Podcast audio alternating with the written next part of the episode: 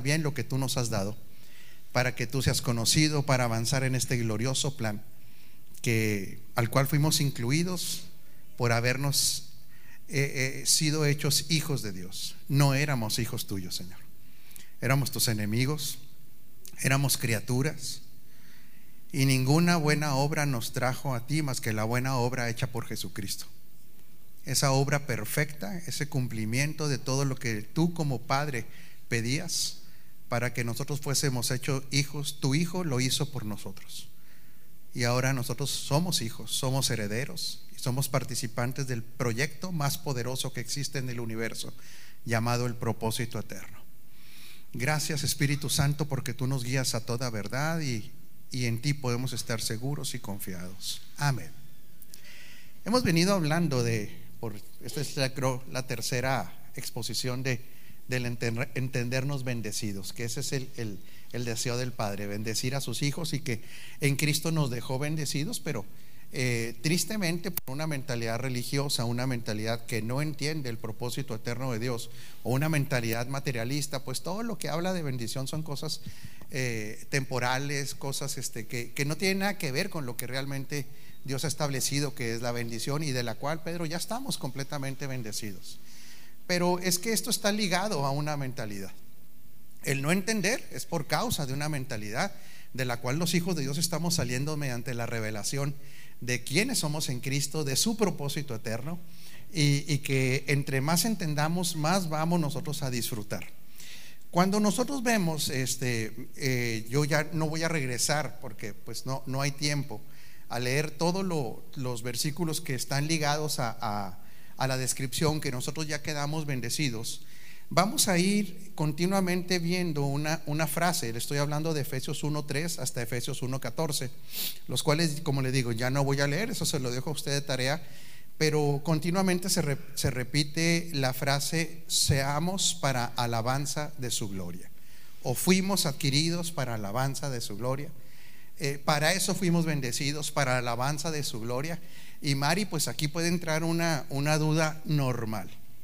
Si todo lo que yo ya recibí en Cristo, si yo ya quedé bendecido, si yo ya fui escogido, y todo es para alabanza de su gloria, no podrá entrar un interrogante, Pedro, y lo mío ¿dónde quedó? ¿Podrá, Jani, pensar alguien así? Sí, pero, pero ¿por qué se puede pensar así? Pues porque no conocemos al Señor. Lo vuelvo a repetir, no conocemos al Señor como debiéramos conocerlo. Y cuando vienen estas interrogantes, pues muchas personas dicen, entonces si todo se trata de que todo sea para Él, para que Él sea conocido, porque ¿qué significa ser para alabanza de su gloria? Primero me gustaría que lo pudiéramos definir. ¿Qué significará que nosotros fuimos creados para alabanza de su gloria, ya fuimos bendecidos para alabanza de su gloria. ¿Qué significará esto? ¿Qué cree usted? ¿Vivir en su voluntad? Bueno, está bien. Alinearnos está bien. ¿Qué será, Mari? Manifestar la vida de Él. Realmente es para que lo, todo lo que nosotros hagamos sea para que lo conozcan a Él. Para alabanza de su gloria. O sea, que el, problema del materialismo, Julio, del egocentrismo, de, del yo, yo, yo, yo, muchas veces piensa o ubica las cosas de Dios para que yo sea admirado, para que yo sea reconocido, para que yo tenga más y la realidad es que no, es para alabanza de su gloria. En otras palabras, que cuando nosotros, cuando alguien trate con nosotros, cuando alguien ve eh, Madre, cómo administramos nuestra vida, cómo vivimos, cómo hablamos, cómo nos relacionamos, la gente, créame, no lo va a entender, no va a decir, ah, caray, es que Marisol es una hija de Dios. No, la gente que no conoce a Dios interrogará. ¿Por qué es así usted? ¿Cómo cree que es un hijo de Dios que pueda producir admiración? Fíjese bien, en un inicio no va a ser, la gente no conoce a Dios, la gente que no conoce a Dios puede admirar, en nosotros algunas cosas, pero no necesariamente las va a ligar a Dios. ¿Me puede describir usted de una manera muy natural cómo una persona es admirable? ¿Me puede dar atributos de una persona que usted admiraría? ¿Cómo, mija? Cumple su palabra, es gente de palabra. ¿Qué más? Empático. ¿Qué más, Gutiérrez? Honesta, claro. Ordenado, una persona ordenada. Una persona de excelencia. Una persona incondicional, una persona fuerte, una persona firme, una persona que tiene dominio. Bueno, todas esas características son características de Cristo. Fíjese bien, todas esas características son de Cristo. Una persona poderosa, una persona congruente, una persona leal, una persona ordenada, una persona que no tiene dos caras, una persona que no tiene vicios ocultos, una persona que no tiene agendas ocultas, una persona que no tiene baja autoestima. Todo eso es Cristo. Cuando un hijo de Dios echa mano de, la de lo que la bendición que está en nosotros, porque ya quedamos bendecidos, ¿qué crees que se manifiesta, Mike? Exactamente todo esto. Que es Cristo. Todo esto se empieza a manifestar. Y entonces la gente podría preguntar, oiga, ¿y usted por qué es tan ordenada? ¿Usted por qué está tan plena? ¿Usted por qué es una persona tan disciplinada? ¿Por qué, esto, por qué es una persona que no tiene dos caras? ¿Por qué es una persona tan fuerte? ¿Por qué no es una persona que no le importa el que dirán? ¿Por qué es una persona que, realmente atina al blanco? No es una persona que un día dice una cosa, dice otra. ¿Por qué? Y ahí es donde un hijo de Dios, fíjese bien, fíjese bien, Señor, ya evangelizó. Ya evangelizó, Marisol. Esa persona ya mostró quién es Cristo. Ahora, cuando se alguien le pregunte, ¿y usted por qué es así, así? Ah, ahora hablamos. alguien le puede decir, pero si usted yo lo conozco, era el vato aquel de Saucillo, de Delicias, que estaba hecho garras. Sí, sí era, tiene razón. Sí, sí era, sí. ¿Cómo era usted? No, bueno, el, primo de su mejor amigo. ¿Cómo era? Rencoroso, amargado, temeroso, envidioso, dictador, egoísta. Diga conmigo, eso fui competitivo, a ver quién tiene más, a ver cómo le quito al otro, negativo, este, todo eso, eso fui, sí, cierto, ese vato de Saucillo, de Delicias, de Chihuahua, de París, porque en todos lados es lo mismo, porque es una naturaleza caída, doctor. Sí, exactamente, pero resulta, diga conmigo, que Él me bendijo. Como me bendijo con Cristo, ahora, cuando Él se expresa, ahí es para alabanza de su gloria. Entonces, ¿qué es lo que ocurre? Que yo ya, ahora sí, Marisol, al expresarlo, al expresarlo estoy evangelizando. Sí, porque usted hace visible al Dios invisible. Por eso eh, Jesús, el Cristo encarnado, era la imagen del Dios invisible. Si alguien pudiera decirme, ¿cómo es Dios? Jesús, Jesucristo tendría que decir, eh, no tendría que decir, Él lo dijo, así como es Él, soy yo. Muéstranos al Padre. Mm, ¿Qué pasó? Les dijo. ¿Tanto tiempo? ¿Y no se han dado cuenta que así es Dios? Entonces usted, güera, fue bendecida para alabanza de su gloria. Tú fuiste bendecido para alabanza de su gloria. El problema es que aquí donde la gente puede tener un conflicto, Julio. Bueno, que, que, a todo dar. O sea, yo estoy para alabanza de su gloria. ¿Y dónde queda si yo también como? ¿A ustedes les gusta comer? ¿A usted le gusta comer, Linda? ¿Bastante le gusta o le gusta o bastante? Sí, me a las dos cosas. Usted sí es honesta. No se hace de, no se hace como que la Virgen le habla ni nada de eso porque pues ni católica es, ¿verdad? Y entonces la gente dice, oiga, pero pues yo necesito en qué necesito un carro, yo necesito una casa, yo necesito, yo necesito. Y Dios dice, ay, mi rey, es que no has entendido que eso está incluido. Pero no es el foco, no, no, es el para qué estamos aquí en la tierra, ni para qué fuiste bendecido, pero eso está incluido. ¿Usted cree que Dios no sabe de, qué tenemos necesidad? Sí, uff. Entonces aquí el asunto de una persona madura es que deja de verse a sí mismo como centro del universo, doctor, y empieza a ver, fíjese bien, doctor, a Dios y su plan como el eje rector de la economía de él. Toda la administración de sus recursos, que incluyen también lo material. El problema ahí que eh, hay dos enemigos muy importantes mentalmente para operar como bendecidos, para operar como bendecidos, no para recibir la bendición, doctor. ¿eh? para operar como bendecidos. Y estos dos eh, enemigos suyos y míos se llama una mente de supervivencia y no entender el amor de Dios. Otra vez, ¿sí? Una mente de supervivencia. ¿Cómo podría decir que una persona tiene una mente de supervivencia? O le hago, le, voy a replantear la pregunta, señora, que por cierto cumplió años, ya llegó a los, ay, estoy muy frío. Usted está muy caliente. Pues es que venía agarrando un lado ya del menudo y los burritos y todo eso. Ah, caray, tranquila, güera, que anda muy acelerada. Rodolfo, pon orden, por favor, ahí. Oiga, muy feliz cumpleaños. Le damos un aplauso a esta señora tan bonita. Es que es muy creidita, ya no sé qué hacer con ella porque es muy creidita, señor Isaías. Muy creidita es esta señora. Muy feliz cumpleaños. No, sí, sí, sí, pues sí tienes por qué creerte. Claro que sí. Entonces yo le haría una pregunta. ¿Cuál es la, diferencia de una mentalidad de supervivencia? La diferencia. ¿Cuál es la, ¿Qué es lo contrario a una mente de supervivencia? Una mente de abundancia, sí, pero hay, hay una palabra que la describe mejor, doctor. Una mente de trascendencia.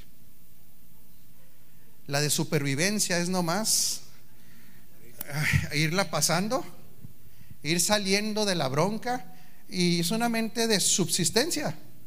Chema, nada más salir del hoyo y, y ya la armé. Pero la mente de trascendencia ve mucho más allá. Es eterna. La mente de trascendencia nos conecta a lo eterno. Ahora yo le hago una pregunta. ¿Qué tipo de mentalidad desearía Dios que tengan sus hijos? ¿De supervivencia o de trascendencia? El problema de la mente de supervivencia es que todo lo ve en el corto plazo. Y de ahí donde Dios quiere sacar a sus hijos, Gutiérrez, de mentes de corto plazo. ¿Significa, Anita, que el corto plazo no le importa a Dios? ¿Usted qué cree? ¿Usted qué cree, mi hija? ¿Le importa a Dios o no le importa el corto plazo? Claro que le importa. Claro que le importa el corto plazo, pero como Dios tiene una visión desde lo eterno, le importa más una mentalidad ni siquiera de largo plazo. Fíjate bien, qué interesante, ¿eh? Ni siquiera a largo plazo. Una mentalidad de eternidad. Dios va mucho más allá. El problema es que estamos en confianza, Dani, o tengo que hablar así todo como hermano. En confianza, no tengo que ser el hermano Rafa ni nada ahorita. Ok. El problema es que la religión, la religión produce una mentalidad de corto plazo.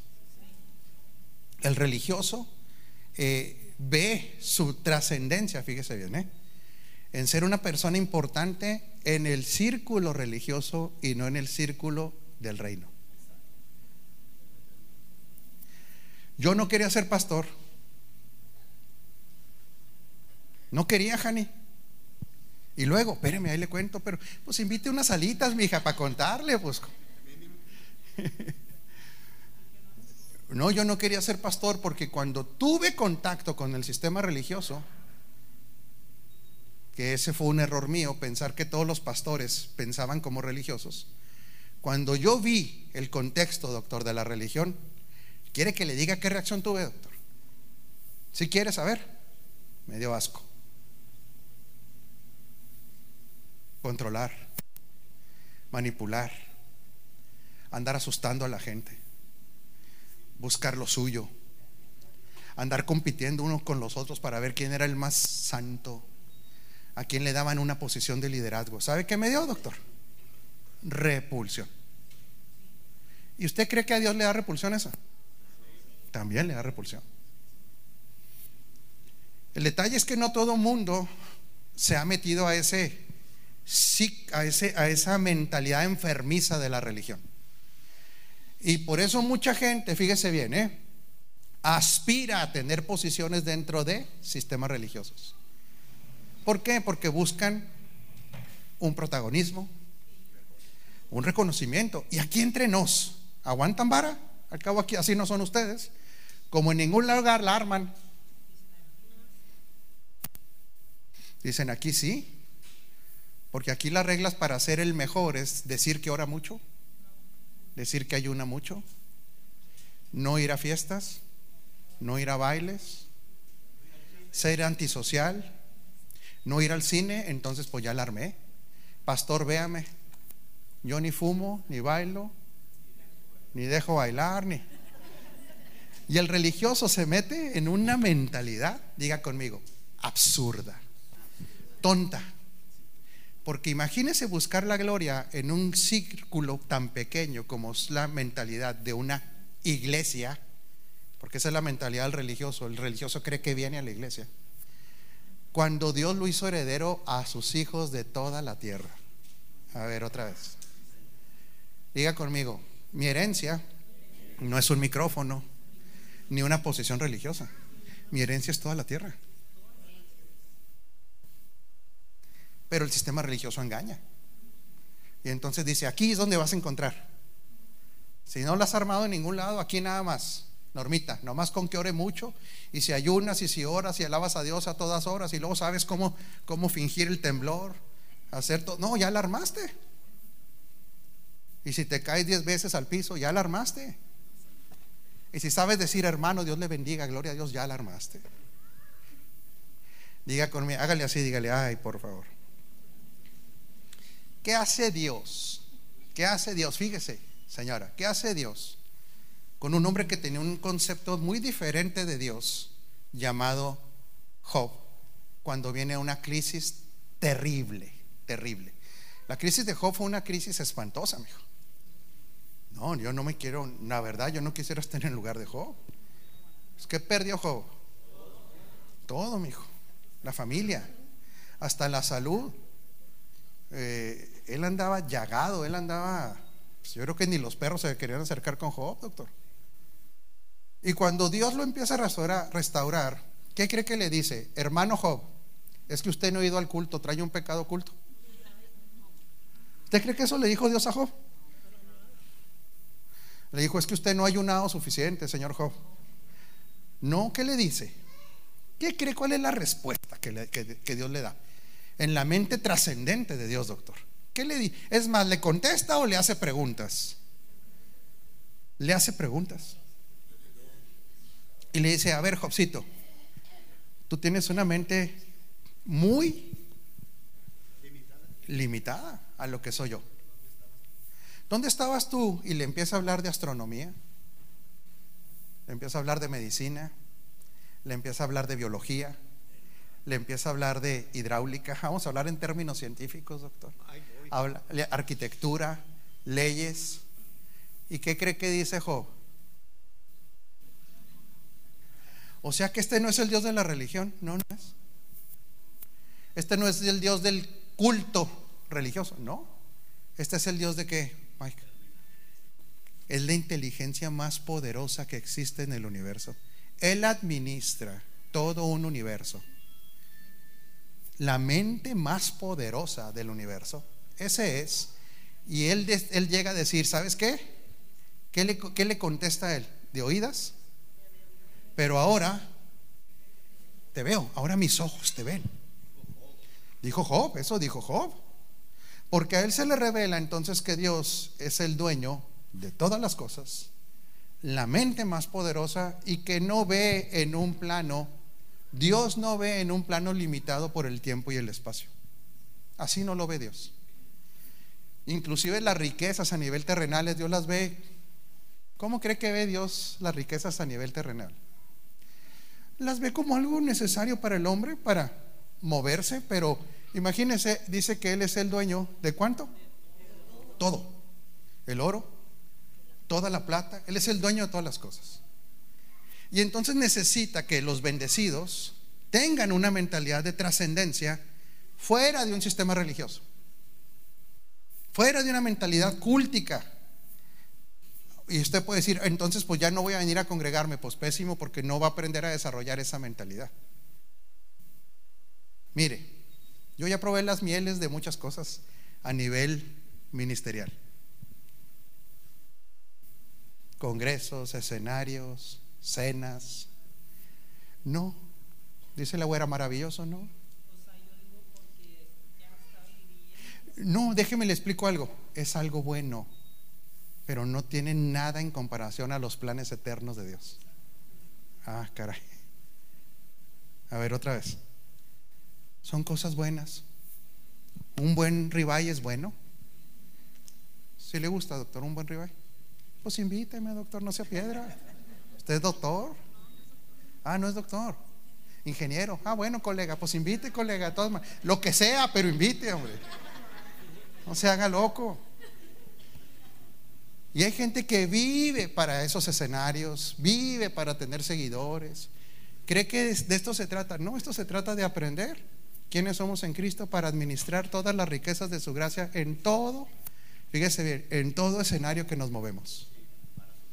Para su gloria. Ese es el plan de Dios.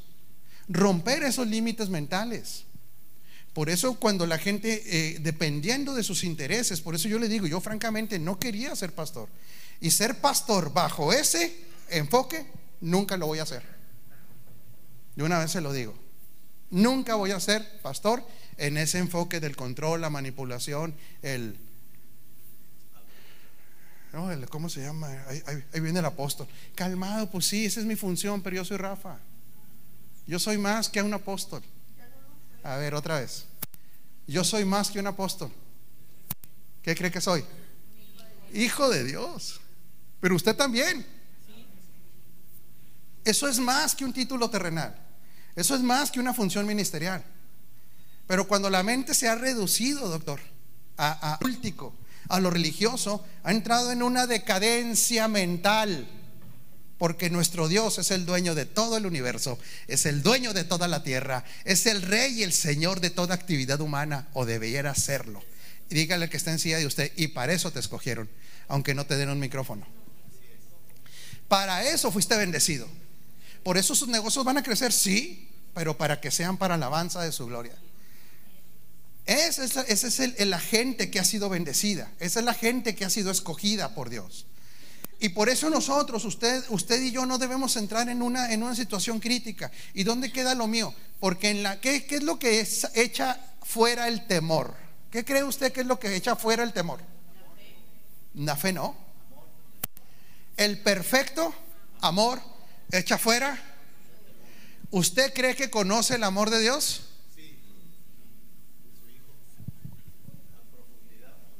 La neta, Isaí conocemos como un 2% del amor de Dios y me fui grande. Por eso es que se tiene que romper los, los estereotipos del amor de Dios. Se tiene que romper los estereotipos de éxito. Se tienen que romper los estereotipos de, de la proyección de mi vida. Esos estereotipos se tienen que romper. Se tienen que terminar para que nosotros podamos leer lo que, y comprender lo que dice Efesios 3:16. Dice, está orando el apóstol Pablo por las personas de Éfeso y dice, oro por ustedes para que os dé Dios, conforme a las riquezas de su gloria, fíjese nada más, ¿eh? conforme a las riquezas de su gloria, el ser fortalecidos con poder en el hombre interior por su espíritu. Fíjese bien y linda ser fortalecidos en el hombre interior por su espíritu. Lo que está diciendo, estoy orando para que ustedes lleguen a tener una mayor comprensión de lo que no es material ni de lo que es temporal. Aunque estén metidos en un sistema temporal para que ustedes gobiernen. Otra vez. Están metidos en un sistema temporal para alabanza de su gloria. Estás metido en un sistema físico, material, no hay problema estar metidos ahí. Ahí nos puso, doctor. Al menos durante 80 años o no sé cuánto le toque a usted. Aquí nos puso para alabanza de su gloria. Pero no para que ese sistema temporal, que Nos gobierne a nosotros. Ni nos dé sentido de trascendencia. Ni sea el fin. Sino para que usted lo gobierne para que usted esté por encima de esas expectativas. Entonces está diciendo Pablo, le pido que por medio del Espíritu y con el poder que procede de sus gloriosas riquezas, que los fortalezca a ustedes en lo íntimo de su ser. Le hago una pregunta, el fortalecernos en, en lo íntimo de nuestro ser, ¿es hacernos nada más personas de muy fuerte carácter? ¿Usted cree que es eso? No, diga conmigo, de convicciones muy fuertes, de entendimientos trascendentales Fortalecer en el hombre interior para nosotros, mi hijo, es que nos conecta con una realidad que, es una realidad más real, perdóneme la palabra, que esto temporal, Chema. Es la, la- la trascendencia de lo eterno. Una persona que está fortalecido en su ser interior no es alguien que nada más sea valiente, esa es una de tantas características, sino que su confianza, sus metas, su trayectoria y su trascendencia, Julio, no la ve en este plano. Por eso no anda mendigando que lo acepten. A ver, otra vez. Por eso no anda mendigando de que, ay, quiéranme. Todos estén bien conmigo. No, dígale que estén siendo usted. Tú no te preocupes porque esté bien contigo la gente. Tú preocúpate por hacer la voluntad de Dios. No, es que lo demás debe valerle gorro. Pero, pero otra vez, alguien que está fortalecido en su ser interior no, no depende de la aprobación de la gente. No está esperando de que todo el mundo le diga, señora Marisol, eh, eh, eh, entiende que no somos ajonjolís de todos los moles en Cristo. Ni tampoco somos, como dice Proverbios 32, ni tampoco somos monedita de oro. El que ha sido fortalecido en su ser interior ve a Cristo, ve su reino, ve lo eterno, se ve en Él, confía en Él, se sabe amado, sabe que hay una, una, una trayectoria que está ligada a lo eterno, no a lo temporal. Ese es alguien que ha sido fortalecido en su ser interior. Por eso no anda mendigando nada. Y como se sabe bendecido, menos. Porque yo le hago una pregunta a esta, a- a esta altura. ¿Ya entendió que ya quedó bendecido? Ya, que el mundo ruede. No es que no me quieren, pues que no me quieran. ¿Y si no me aceptan? ¿Y si no me invitan? ¿Y si no me disparan? Yo tengo. Diga conmigo, mi Dios suple todas mis necesidades conforme a sus riquezas en gloria en Cristo Jesús. Ay, Dios es suficiente. Dios es suficiente. Por eso hay una pelea para entenderse bendecidos cuando, cuando otra vez, cuando la mente ve una mentalidad de subsistencia. Nosotros no debemos de ver una mentalidad de subsistencia, sino de trascendencia. Efesios 3:17, ayúdenme los de medios, por favor. Vamos a dar un aplauso a la gente de medios que está siempre ahí chambeando, haciendo lo que le corresponde. 3:17, por favor. Dice el 3:17, para que por fe Cristo habite en sus corazones, no en su espíritu, porque ahí ya está, pero que por fe eh, Cristo habite en sus corazones y pido que arraigados y cimentados en amor, 3:18, puedan comprender junto con quién, con todos los santos, cuán ancho, largo, alto y profundo es el amor de Cristo. Por eso le digo, ¿sabe cuánto conocemos del amor de Dios, doctor? Muy poquitito. En la medida que vamos entendiendo cómo es Él, cómo actúa, cuál es su plan, nosotros vamos comprendiendo más del amor de Dios, la altura, la profundidad, lo largo, lo ancho. ¿Qué es lo que produce este, este, este conocimiento del amor? El 3.19 dice, esto es lo que va a producir. Y de conocer el amor de Cristo que excede, en fin, que conozcan ese amor que sobrepasa nuestro. O sea que conocer es el amor de Dios de manera interior, pero también poderlo entender hasta donde nos alcanza, va más allá de todo conocimiento humano, doctor. Va más allá de toda teoría, para que sean llenos de la plenitud de Dios. Entonces la plenitud de Dios está ligada a cuánto comprendemos del amor de Dios. El problema es que el amor de Dios siempre lo vemos desde la óptica del amor humano, sentimental, permisivo, romántico. Es bonito hasta cierto punto, doctor. Sí, es, es bonito hasta cierto punto cuando no contradice la esencia del amor de Dios. Claro. Sí capta. Sí, cuando ese conocimiento que tenemos nosotros del amor desde la óptica humana, Carmelita, no concuerda con el amor de Dios, ya es dañino. Por eso aquí dice, eh, ustedes, entre más comprendas el amor de Dios, que es trascendente, ustedes más van a poder experimentar esta plenitud de Dios. Ahora, le hago una pregunta práctica, señor Julio. Una persona que, que va recibiendo la plenitud de Cristo, ¿qué va haciendo en su vida? Y esta es una pregunta compleja. ¿Qué va haciendo una persona que va a conocer? Porque aquí hay que aterrizarlo a lo práctico. ¿Qué no ve que si nuestra realidad en Cristo no se hace práctica, usted va a ser como un arcángel ahí flotante? Y tú fuiste asignado a este mundo temporal para que Él sea conocido.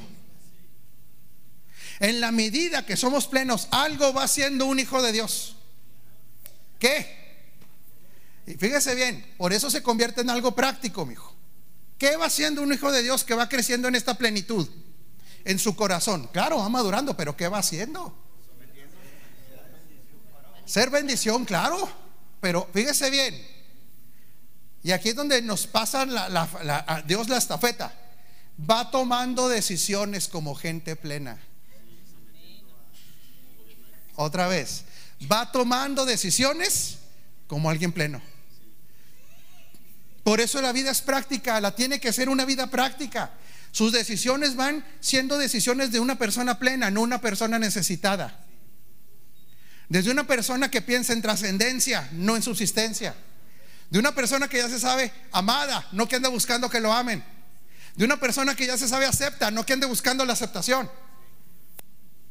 De una persona que se sabe bendecida, no que ande buscando la bendición. Empieza a tomar decisiones para qué? Para alabanza de su gloria de la alabanza de la gloria de Él, de su gloria, doctor. Empieza a tomar decisiones así. Ya no tiene miedo de que si le va a alcanzar o no le va a alcanzar. No tiene que andar engañando a nadie. No tiene que andar fingiendo nada. Porque en la medida que va conociendo el amor de Dios, que excede los criterios humanos, nosotros vamos reconociendo más esa plenitud. Dígale que está enseguida de usted, pero nada más así, tranquilo, ¿eh? No, no, no voy a pelear. Se te va a quitar lo transero, dígale. Bueno, y si no le, si no es, pues no. Dígale, se te va a quitar lo miedoso. Dígale con mucho tacto, se te va a quitar lo chismoso. ¿Mm? Se te va a quitar lo depresivo. Se te va a ir quitando eh, lo negativo. Se te va quitando lo competitivo, lo envidioso. Que por qué anda estrenando este y a ti qué. Lo guapo no se quita, doctor. Eso es algo muy complejo. Usted sí me entiende. Se sufre cuando uno es guapo. ¿Alguien me entiende? El doctor dice que él sí entiende. Ser guapo es bien complejo, mijo. Pasó, jefa, ¿por qué te ríes? ¿Por mi jefe o por mí? No, por los dos ilusos, dijo. Nomás fue el único que le faltó decir. Para que nos alivianemos, jefa, no nos bajes el, ¿cómo se dice, doctor? La autoestima, esta señora nos va. Calmada, jefa.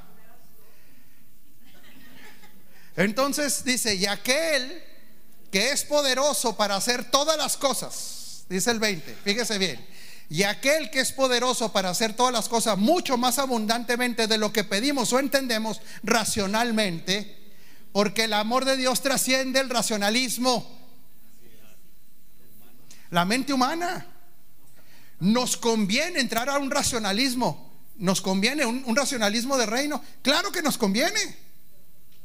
Pero aún en toda nuestra capacidad de análisis racional, el amor de Dios trasciende. Por eso mucha gente está enojada con Dios, porque no ve a Dios como alguien que ama por las pésimas experiencias que ha tenido en la vida. El problema es que las pésimas experiencias que ha tenido en su vida las relaciona con Dios. ¿Por qué cree que relacionan con Dios la gente que le ha ido mal? Deme la respuesta y yo le disparo un pollo asado. Casi le pega porque no conoce a Dios. Ay, me salvé del pollo. Porque no conoce el amor de Dios. Medio pollo te vas a aventar. Viejo mañoso no conoce el amor de Dios. No conoce porque está enfocado, otra vez, su mente no le da. No conoce que este amor trasciende toda circunstancia humana. Todo. No, no, por eso en la oración de este apóstol es que usted lo pueda comprender, ese amor. Imagínense, dice la altura. ¿Qué significa? Eh, eh, eh, la altura es, es, ilimitada en Dios. Es donde usted puede irlo conociendo en los ámbitos de mayores niveles de triunfo. Pero también dice la profundidad. Porque al lugar más profundo de la depresión, al lugar más profundo del desánimo, hasta ese lugar más profundo del amor de Dios llega. Pero lo alcanza para qué? Para sacarlo de ahí. Sacarlo de ahí. La anchura, porque no se puede, eh, eh, cuando usted está en Cristo, no, no hay manera de salir. Lo largo porque es eterno. Se nos tiene que revelar más el amor de Dios. El problema otra vez, que como nosotros ligamos la tragedia humana a Dios, en vez de ligar la tragedia humana a la ausencia de Dios. Otra vez, como el que no entiende, el que no entiende, liga la tragedia humana a Dios, en vez de ligar, la tragedia humana a la ausencia de Dios, se enoja con Dios hasta que conoce a Dios. Y hasta que conoce el amor de Dios. Y entonces por eso dice, y aquel que es poderoso para hacer todas las cosas mucho más abundantemente de lo que pedimos o entendemos, según que, 3.20, póngamelo por favor, medios ahí. Según que, para que vea lo poderoso de, ese estar bendecido, Carmelita. Que actúa dónde? En nosotros, porque usted quedó ya bendecido y esta bendición ya opera en usted. El poder que actúa en nosotros. Por el poder, fíjese que, como lo dice NBI, madre. Por el poder que obra eficazmente en nosotros. Por eso quedó bendecido. Por eso ya lo equipó Dios con la bendición. Dice el 21, póngame el 21 por favor, para que vea cómo va a aterrizar siempre en lo mismo, Pedro. Siempre va a aterrizar en lo mismo. ¿Para qué? A Él sea la gloria en la iglesia y en Cristo Jesús por todas las generaciones, por los siglos de los siglos. Amén. Abrace al, bendecido que está enseguida de usted. Dígale, híjole, qué privilegio estar sentado junto con un bendecido que fue escogido para alabanza de su gloria, que no vive para las cosas nada más aquí, que van a pasar, sino que tiene, está conociendo el amor de Dios que trasciende, ¿qué, mija? El tiempo, el espacio y hasta el conocimiento intelectual. A ese Dios que cada vez se nos debe revelar amor, le tendremos que tener, ¿qué cree usted que le tendremos que tener? Gratitud, bien, mija. Agradecimiento, sí. Pero diga conmigo. Compromiso también, pero dígale, diga conmigo, confianza absoluta.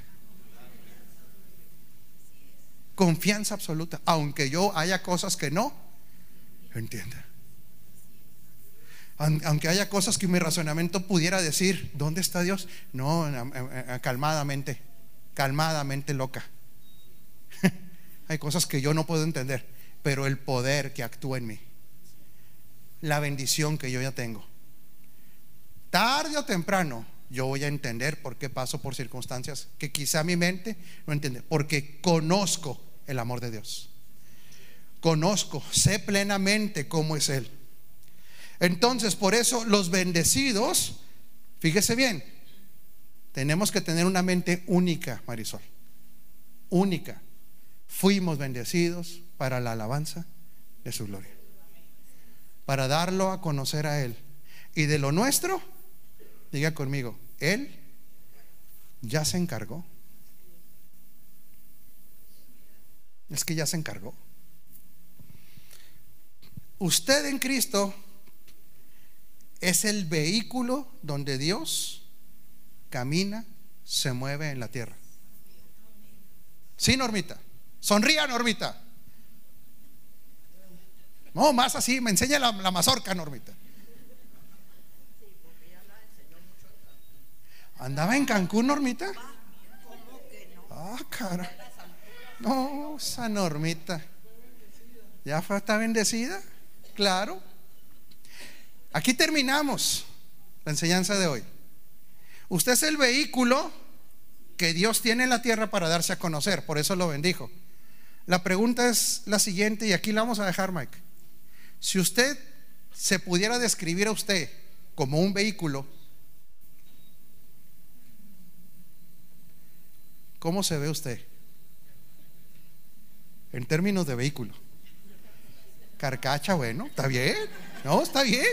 Eh, ahí está el problema. Está bien, pero es real. Está bien. Sí, yo me veo como carcacha. Los gorditos a lo mejor se ven como tractocamiones. Los chaparros a lo mejor se ven como bochos. No, sé. Pasó, carnal. El detalle es que nosotros somos un vehículo, fíjese bien, que aunque esto, tenemos características físicas, Él se instaló en un espíritu bendecido. Marisol, ¿por qué se anda riendo? ¿Cómo, cómo ve aquel viejo? ¿Qué, vehículo será ese viejo? Ferrari con motor de bocho. ¿Te echaron muchas porras, Julio? Hay unos que se ven como Garrari.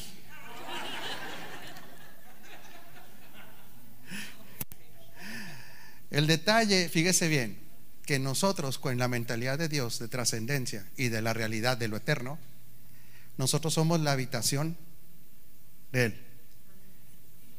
Entonces Él va construyendo su casa como Él quiere. Y el vehículo que somos nosotros, Él también lo equipó con toda bendición. El problema es que si nos vemos todavía, como lo estamos diciendo, no hemos comprendido el haber quedado bendecidos, porque vemos lo externo. Pero como se trata de Él, el haber quedado bendecidos, Carmelita, nos dejó en una posición de perfección. Ahora dígale que está encima de usted, ubícate. No es por ti, es por Él. Esa es la mente que tenemos que ir rompiendo, es por Él. Cuando alguien remodela una casa, doctor, lo hace para que la casa se sienta muy orgullosa. ¿Para qué hace alguien que remodela una casa? Para vivir cómodo Él, el que la habita. Él nos bendijo para habitarnos cómodamente. No, Él en nosotros, Él a nosotros. Para Él estar cómodo. Para Él darse a conocer. Para Él expresarse. Pero qué beneficio tan grande nos habilitó para eso. Porque aunque la casa no pueda decir yo soy una casa hermosa, la casa ya es hermosa. ¿Sí me explico? Ese es el, ese es el contexto de haber sido bendecidos, donde Él habita, donde Él se mueve, donde Él se expresa. Por eso lo hizo perfecto en Él, en la bendición. La cuestión es que tenemos que trascender mentalmente hasta ese lugar. Y entonces ahí podremos entender por qué fuimos escogidos, por qué somos libres de pecado, por qué tenemos una paternidad y tenemos una herencia, por qué tenemos las riquezas de su gracia, por qué tenemos sabiduría, inteligencia espiritual, por qué somos agentes del orden eterno. Híjole. Perfectos con un agente perfeccionador. Ese es usted en Cristo Jesús. ¿Está agradecido de ser ese o, no le cae el 20 todavía? Dígame la neta, ¿sí le cae más o menos el 20? Sí. Entonces esto nos debe producir un altísimo nivel, ahora sí, no de autoestima, de identidad. Nos conecta a una dimensión diferente. Ahí seguiremos aprendiendo. ¿Aprendió el día de hoy? Sí, mucho. Sí, güera, ¿sí aprendió? Bueno, le damos una...